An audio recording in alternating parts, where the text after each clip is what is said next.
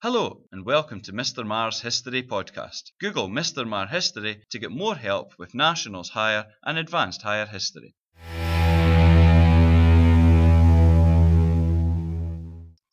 In today's episode, we will discuss the relations between Scottish and Irish people after a large number of Irish immigrants came to Scotland during the 1800s and 1900s.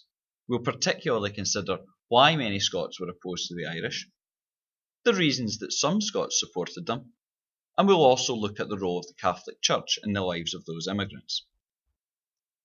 Today, many people are opposed to immigration, and this was also the case in the past.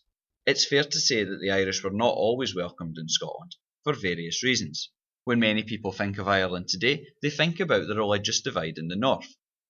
This divide came with the Irish to Scotland, with the immigrant groups split into Protestant and Catholic, albeit that the largest number were Catholic. Most Irish immigrants uh, were Catholic and spread across Scotland. However, Irish Protestants tended to settle largely in the west coast, especially Ayrshire, Lanarkshire, and Glasgow. The violent divides of the old country still existed, and there were often acts of fighting and violence between these groups. This gave a very negative impression of the Irish.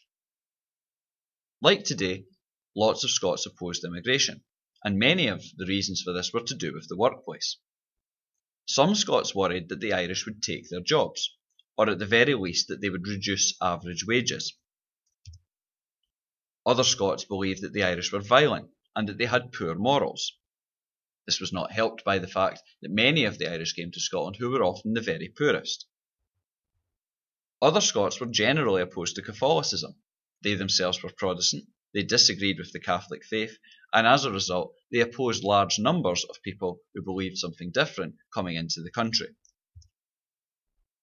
The Catholic Irish tended to live together, partly because of the opposition they faced the Catholic Church played a major part in Irish immigrants' lives.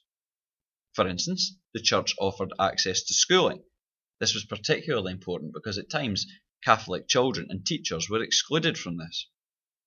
The Church also arranged social events such as dances, and this was a way for particularly young Irish people to meet the person that they might one day marry. The Church also helped in terms of language. Many Irish immigrants spoke Gaelic, which was of little use in Scotland where most people spoke English. The local priest would be a key feature in helping them overcome this. The church also offered charity to immigrants. This sometimes was money, but could also extend to food. For instance, they set up soup kitchens. Most famously, the Catholic Church started football clubs to try to provide more social activities and also to help fund these different charities. Hibernian and Edinburgh were set up in 1875, and the following decade, Celtic were set up in Glasgow. Dundee Hibernian were set up after this, although they later became Dundee United. It is worth noting that not all Scots opposed Irish immigration. For instance, many employers thought that they could be extremely good workers. Indeed, they at times paid and gave Irish people money to move to the country. Others welcomed the Protestant Irish perhaps more than the Catholic ones.